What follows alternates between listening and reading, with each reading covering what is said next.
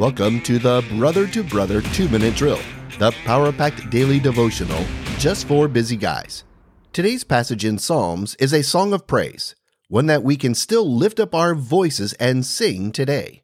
The question for today is What has been the most breathtaking environment you've experienced? Psalm 8, verses 1 through 2. O Lord, our Lord, how majestic is your name in all the earth. You have set your glory above the heavens. Out of the mouth of babies and infants, you have established strength because of your foes, to still the enemy and the avenger.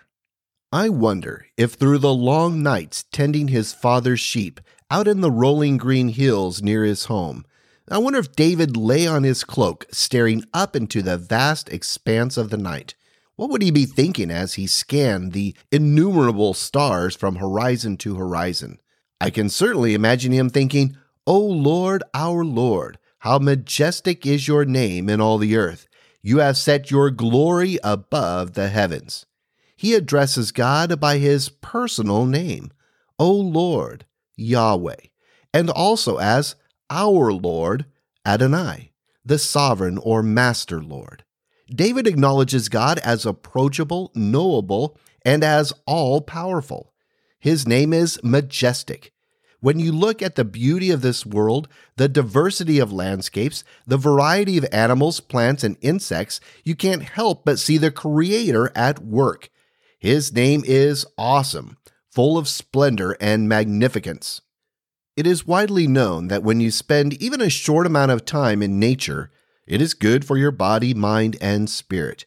That's one reason why we love to go fishing on the banks of a river, or take hikes up through the mountains, or spend thousands of dollars on camping gear and food, pack up the wife and kids, and live outdoors with no running water, bathrooms, TV, internet, or video games for weeks at a time.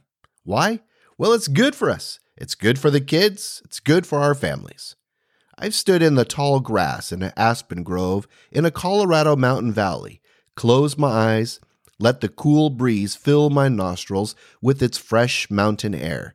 I hear the rustle of the aspen leaves with the sweet call of the meadowlark. In that moment, I felt completely at peace. I felt the majesty of God, great and powerful enough to create the mountains, the air, the trees, the grass, the birds, and everything else, but also to personally remind me that He loves and cares for me. Thanks for listening. Be blessed. Stand firm. I'm Tim Kaditz, your brother in Christ.